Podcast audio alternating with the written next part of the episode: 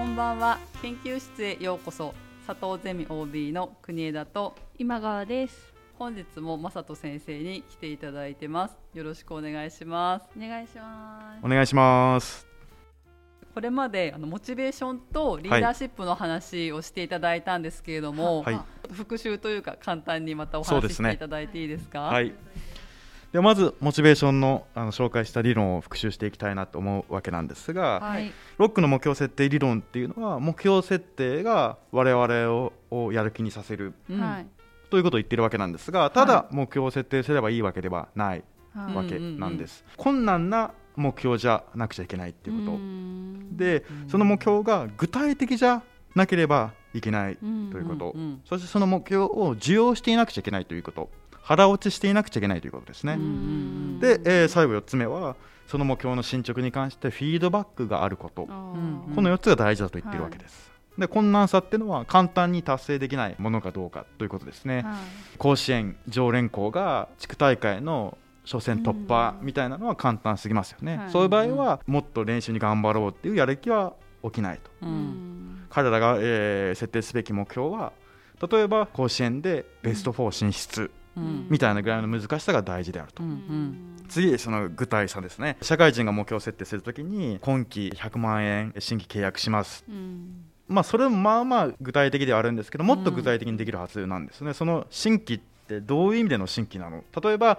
えー今まで行っていない業界に攻めるのか、うん。それとも関連業界に行くのかまたは売る商品も今までの既存製品を売るのか新しいサービスやし商品を売っていくのかによっても取る戦略って変わってくると思うんですよね、うん。なのでより具体的であれあればあるほどいい。はい。もっと言ってしまえば数値化できるとかはい。がまあ大事であるはい。うんということですね。で3つ目これが非常に大事になってくるわけなんですが、その目標を受容しているかどうかはい。腹落ちしているかどうか、はい。あの社会人だとどうしてもそのうん。上司の指示でとか会社の指示で目標設定させられるわけじゃないですか、うんこの目標設定させられてしまうと、まあはい良くないわけですよ、うん。まあ、上司がやれって言ってるから立てたとか、うん。学生であれば先生が言ったから立てた。うんみたいなものじゃなくて自分が達成したい目標として、その受け入れられているかどうかってことがまあ大事であると。はいはいうんで最後フィードバックは例えば1年間の目標を立ててもその結果が1年後にしか分からない。表示は厳しいですよね、はい自分がやってるかどうか不安になってしまうと、うん不安になったら人間やる気って出ないわけでコンスタントに自分がその目標に向かってどこまで進んでいるのか、い。うまくいってるんであればそれをもっと頑張ればいいし、ううんまくいってないんであれば何かの修正が必要だし、はい。そういったものが、まあ、やる気になっていくよね。というのがこのえロックの目標設定理論であったわけです、なるほど。これが、えーモチベーションの話ですね。ははいい次に、えーリーダーシップのことも簡単に紹介していきたいなと思うわけなんですが、2つぐらい理論を学びましたね、うん。1つ目がシャートルの、えー構造作りと配慮というものです、シャートルという研究者はリーダーの取っている行動を観察して、うん。えー類型化すると構造作り、成果を上げるための構造ですね。例えばうん工場で働きやすい環境を整えるとか、えー一日に作るべき目標数を設定する。うんで配慮っていうのは人間関係の配慮になるわけ。ですね、はい。あの従業員なんか最近辛そうだな、はい。どうした？とか人間関係が悪,、はい。悪かったら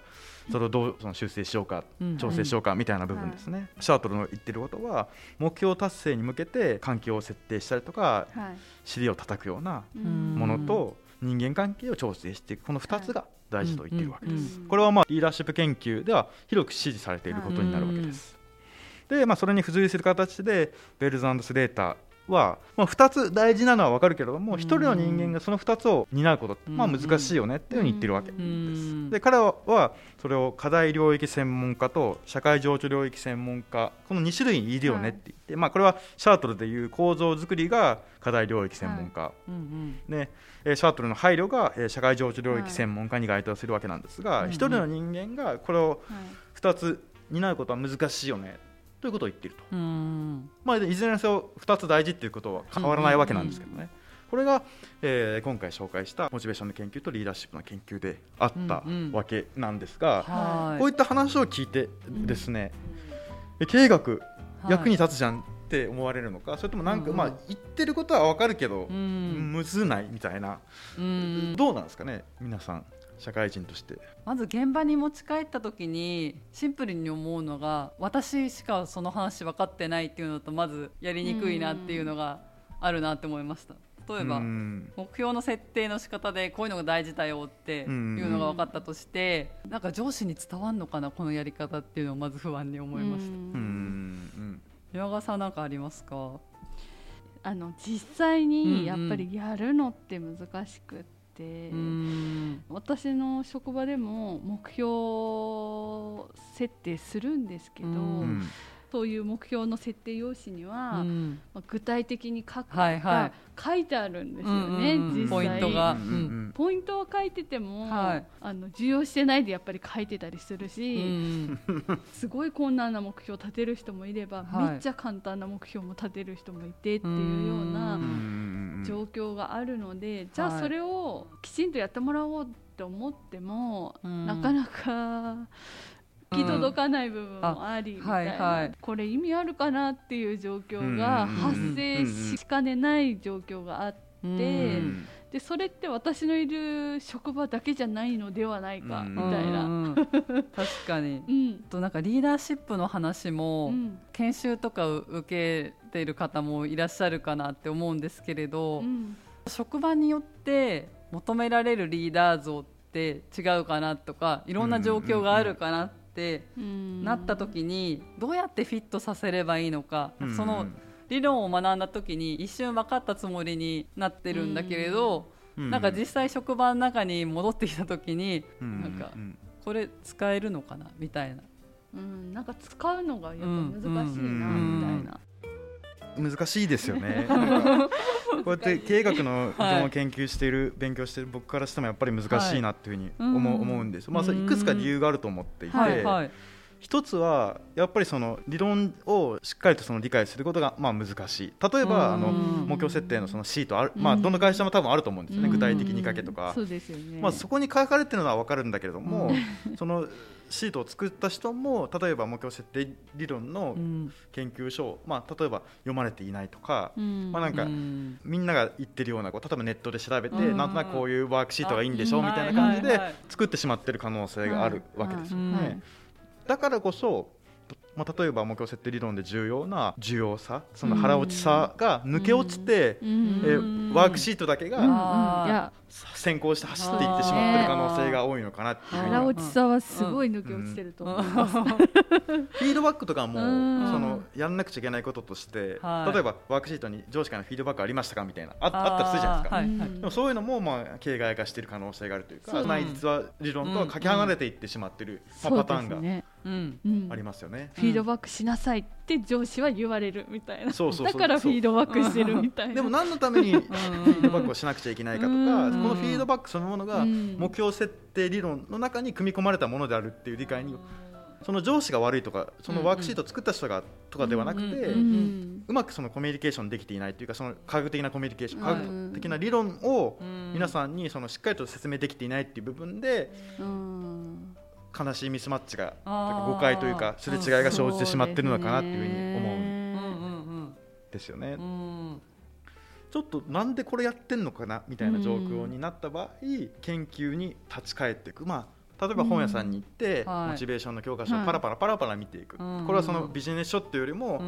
少しそのアカデミックなはい。真面目に書かれたものの方がいいかなとは思うんですけどもそういったことが大事なのかな。うんうん。なので理論がうまくいかない一つの原因として、はい。研究自体を誤解している。ないしはその研究自体が十分に伝わっていないパターンですよね。目標設定理論であれば明確さと困難さだけが一人歩きしちゃってる状況、うんでも残り2つすごくキキーになるポイントなんだけれども、うん。それが抜け落ちてしまってるよね、うん。とかですねベールスレーターの話でこれは多分そんなことないと思うんですけど2つの役割があって、うん。どっちかの役割しか担えないっていうことがもしかして抜け落ちてしまってる可能性がありますよね。2つの役割が大事なんだって言葉だけが先走ってしまうと、うん。今までずっと目標達成に非常にコミットしてた自分が、うん。人間関係のメンテナンスにもフはい。ォーカスしなくちゃいけないの無理じゃんみたいな、今まで厳しい上司を演じていたのに、明日から優しくもならなくちゃいけないの。うん。こんなん役に立たないじゃんみたいな悲劇になるのかなと。確かに。確かになんでこれやってんのかなって考えないと、うん。そういうこと起こっちゃうのかなって思ってて、経営学用語みたいなものって結構一人歩きしがちだなって思っていて、うんなんかこんな理論、まあ、ちょっとかっこいいみたいな感じで社内で紹介されちゃったりとかすると思うんです、これに向かって取り組んでいこうっていうふうになった時に根本的にどういう話なのかなとか例えばその理論をちょっと誤解しながらその走ってしまった時に、結局理論役に立たなかったじゃんってなっちゃうんだなってなんか我々ってその新しいフレームワークとか新しい言葉とか意味がちょっとよく分かんなくても使えちゃうじゃないですか、なんとなくこういう意味なんじゃないのかなとか、例えばそのブルーオーシャン戦略みたいなの聞いたことある人もいるかなと思うんですけど、はいはい、そういうのも本当にブルーオーシャン戦略に書かれた本を読んでないとちょっと難しかったりするんですよね。はい、あれってどうしてもなんか誰もいない市場を探せみたいなことを、そうですね、まあ、一般的には思われてるんですけどじゃあその誰もいない戦略をどう見つければいいのかが基本的にはメインのパートなんですよ。うんうんうん、でそれがないと、ブルーオーシャン戦略ブルーオーシャンが大事だ。だからレッドオーシャンじゃなくてブルーオーシャンに行けうん、で、理解されてしまうとえじゃあどういくの？みんなそれに考えるの困ってんでしょ、はい、で、はい、知識は役に立たないじゃん。理論は役に立たないじゃん。もっと現場を見てくれみたいななんかかけ違いが生じてしまうわけなんかこっちとしてはすごい大きいビジョンっていうかなんか大会に放り出されたみたいな感じですそうそうそうそう。じゃあどうすんの実際みたいな、はい、上司にいきなりブルーオーシャンを見つけてくださいって言われても、はい、いやいやその見つけ方を教えてよっていうことじゃないですか。そんなの分かってたらみんな見つけてるしそうそうそうそうそう。投げっぱなしじゃんみたいな でも実はそのブルーオーシャンに関する書籍をひも紐解くと違うことが書かれていたみたいな。うんうんうんもう一つその理論と現場のミスマッチというか、まあ、誤解でよくあるのは理論通り実行しなくちゃいけないっていう皆さんすごく真面目でまあその厳密さみたいなのが理論のその良さでもあるからそれは仕方ない側面があるわけなんですが理論で想定されている文脈と自分たちが直面している文脈が異なるケースってまあ多々あると思うんですよ。もしその想定されているものと違う場合は理論が言っているエッセンスを自分たちに合う形で修正するとか新しい要素を付け加えるとか何かを変えるってことは僕は全然ありだと思っているんですよ。で加減が難しそう。まあ確かに確かに。で、まあ例えばリーダーシップの回でも話したわけなんですが、うんうん、リーダーシップで重要なのは目標達成に向けてリーダーシップを振るう人と人間関係を維持するためにリーダーシップを振るう人2人いると。うんうん。で同じ人が担ってもいいし別の別の人が担ってもいい。で、別々の人が担うい。いなって思ったとしましょう、あのベールズ・スレーターの研究ですね、役割研究っていう話なんですけど、じゃあその時にそれは分かると。一人の人間が2つの役割を担うのは難しいと。一人一人違う役割でいいんだ、分かった。確かにそれは自分の助けになる、でも、うんうん、自分のチームを考えた時にリーダー俺しかおらんやんってなると、はい、えじゃあ片手落ちでいいの？いやダメだよね。じゃあどうすればいいの、うんうんってななるわけですよ、うん、その時に別に同じその役職っていうか例えば課長とか部長じゃなくてもいいわけですよね。うん、そうですね。で、はい、平社員のとか普通の部下にその役割を付与してもいいわけ。です、いいと思います。ですね、こういう修正は全くもって僕はありだと思って。そうですね。いるんでそうすると、もう少し自由度が効くというか、重要なのは、ベールズスレーターの研究であれば2つの役割があってその2つの役割はどうになっていくかっていうことだと思うんですよね。その時に同じ職位の人間を2人設置しなくちゃいけないわけではないわけですよね。考え方によっては他の部署の人になんかサポートとして入ってもらうのもありですよね。同じその課長を2人ピックアップして、自分の課に関しては課題思考でちょっと厳しめにいくけど、時々うちの部下の話聞いてくれないかってことをすれば、要はいい人役はその他の人に,、になってもらえるわけですよね。こういったことが考えると意外にその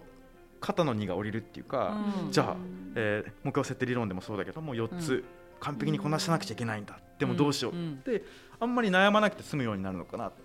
ていう気もするんですよね。実行できるような方法を自分で考える。エッセンスまでも変えてしまうと、はい、その理論ではなくなる可能性があるから、ね、まあ、難しいところではあるんですけども、うん、今世の中でたくさんの言葉が溢れていて一つ一つの概念について考える時間ってなかなか取れないわけですよね。横文字だってたくさんあって。もう意味の分かんないうちに通り過ぎていくものもあります。でも僕が思うのは、はい、もちろん社会人の方が非常に多忙で難しいのは重々承知なんですけど、一つの概念について丁寧に考えてみる時間を持つっていうのは、実はその遠回りのように見えて、その一つの理解だけでもすごく意味があるというかたくさんの実践を引き出せるのかなっていう気がするんですよ。なるほど、このラジオがまさに。ね、そうなっていただけるとね非常に嬉しいんですけど。確かに一つの理論をまず深く知ってみるっていうことできっかけができるというか、まあ、その時は忙しくてそういえば時間作れなくても1個しか分かんなかったなってなっても、じゃあ次違う壁にぶつけ合ったった時に他の理論ってあるのかな？もしかしてとかそういうことも考えていきますよね。な一回理論を深く理解するコツみたいなのをつかむと、それがどんどん応用することができるっていうか例えば最初1時間ぐらいかかってたのが、次は30分で済むようになるかもしれないし、そうですよね。そういったなんか時間の短縮が十分可能なのかなっていう気はするんですよね。いやそうですよね。そして今ある状況の文脈の中でこれを使ったらいいのかそうじゃないのかっていう判断もちゃんとできるから、そうそうそうですねこれじゃないって思えばじゃあ何なんだろうって、やっぱりスムーズにシフトしていけますよね。フレームワークなんかが特にそうかなっていうふうに思っていろんな思考をサポートしてくれるフレームワークって世の中にたくさんあると思うんですよね。例えばスウォット分析とかは分かりやすく有名じゃないですか。でもそのスウォット分析が生まれた背景には何かしらの目的があってその目的に沿ってそれが生まれてるわけですよね。でそれが今自分のフィールド職場や環境で合致するかどうかが非常に大切なのかな。まあそういう意味で研究が生まれた背景みたいに立ち返っていかなくちゃいけないんですけどちょっとそれをやるだけでもその背景について調べるだけでもちょっと脱線しちゃうのかもしれないんですけど、はい、その理解を深めるコツというか、はい、例えばロックの目標設定理論4つありましたよね。困難さ、うんうん、具体さ需要、フィードバック。僕がやる個人的なコツではあるんですけども、はい、なんでこれが必要なのかを考えてみるわけですよ。なんで困難な目標じゃなくちゃいけないのか、うんうんうん。ってことを考えると実はいろんな理由があるんですけど、はい、我々は知的な刺激をまあ求めているはずなんですよ。はい、で簡単な仕事例えば一箇所にハンコを押す、それを8時間続けるって結構しんどいじゃないですか、はいでも押すハンコから作っていいとか、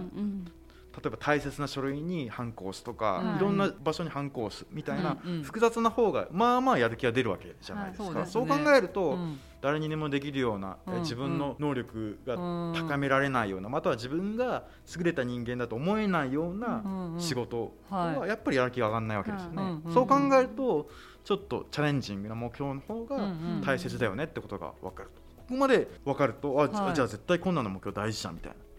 部下がすごく簡単な目標を掲げてきた時にいやこれもう君できるじゃんとか いうコミュニケーションができるわけですよね。でさらにはこの目標別に立ててもいいんだけどもこれってそんなにやる気上がんなくないみたいな。せっかくやるんだったらおもろくやろうよみたいなコミュニケーションができるわけですよ。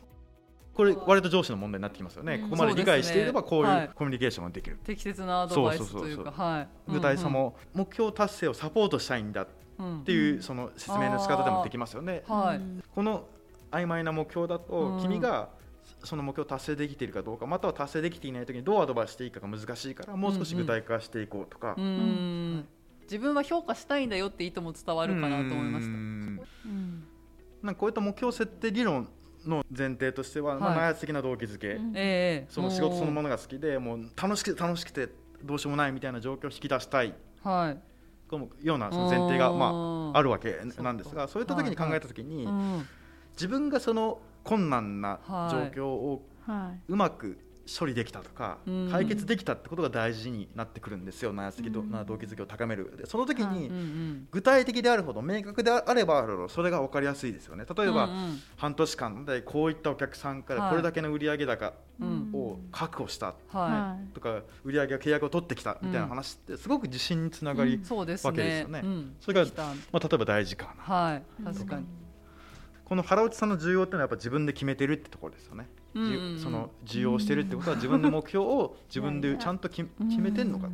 なんだかんだ言ってどうしても会社で職場で、え決めさせられた状況ではなくするために 笑っちゃうけど。真実だ そうですね。痛いです。こうやって考えると、その目標設定理論ってめちゃくちゃその理にかなっているというか全部大事じゃんってことが分かるわけですね。そうするとこの理論のその誤解が少なくなるというかもちろんじゃあどう腹落ちさせるのかっていうのはまた別の問題だと思うんですけどね。腹落ちしてるのかどうか、本人が納得してるのかどうかやりたいのかどうかっていうところが、全部無視されるといくら困難で具体性があっても、うんうん、ちょっとなんか、こう目標設定のその、モチベーションとかそういうところからはすごくかけ離れちゃうんだなっていうのはすごい実感みたいな、じゃあどうすればいいのかみたいな時にもう部下に話すの手ですよね、うんうん、なんかこのこのワークシートはこういう理論に基づいて作られていて、まあ基本的にやりたいと思ってない課題を設定しても意味ないじゃんっていう話をしちゃうのもありですよね。でもちろん職場としてはこういう目標を掲げなくちゃいけない。でもその中でまずは例えばあなたがやってみたい目標を設定してみないか。もちろんそのズレがあった時にじゃあそれをどう調整していくかっていう話ができるのかなっていうふうに思っていて。例えばねそのもういきなりオープンにしてもいいと思うんですよ。いやそうですね。はっきり言ってもらった方が私なんかはすっきりするかもしれないですね。でお互いまずは思ってること、はい、自分の掲げたい、まあ、もちろん仕事したくないって言われると困るんだけど、けれども、まあ、一応したいという前提でこういう目標を掲げてくれた。で、はい、チームとしてはこれを話しなくちゃいけない、うん、どうその間をすり寄せていけばいいのかなっていう話にな,、なるとなんか健全ですよね。会話のきっかけにもなるし。そうそうそう、いやしかも、はい、やりたいことがないってなった時に、はいうん、その人の今置かれてる心理的な状態とかも、うんうん、あの分かるきっかけにもなるし、うん、職場にもしかしたら馴染んでないっていうのがそこから分かるかもしれないし、うん、あるいは仕事の内容をきちんと理解してなかったり、自分たちがどうやって顧客に役立ってるのかとか、そういう仕事の意義が分かってない可能性も発見できたりする。っていうことにつながって動機づけを徐々にしていけるっていうきっかけになるってことですよね本当は。なんでこの目標設定シートがあるのかっていうのを、はい、あのお互い共有するっていうのはすごい今聞いてて、うん、大事だなっていう。そうですね。そんな説明したことないみたいなことに気がつきましたみたいな。うん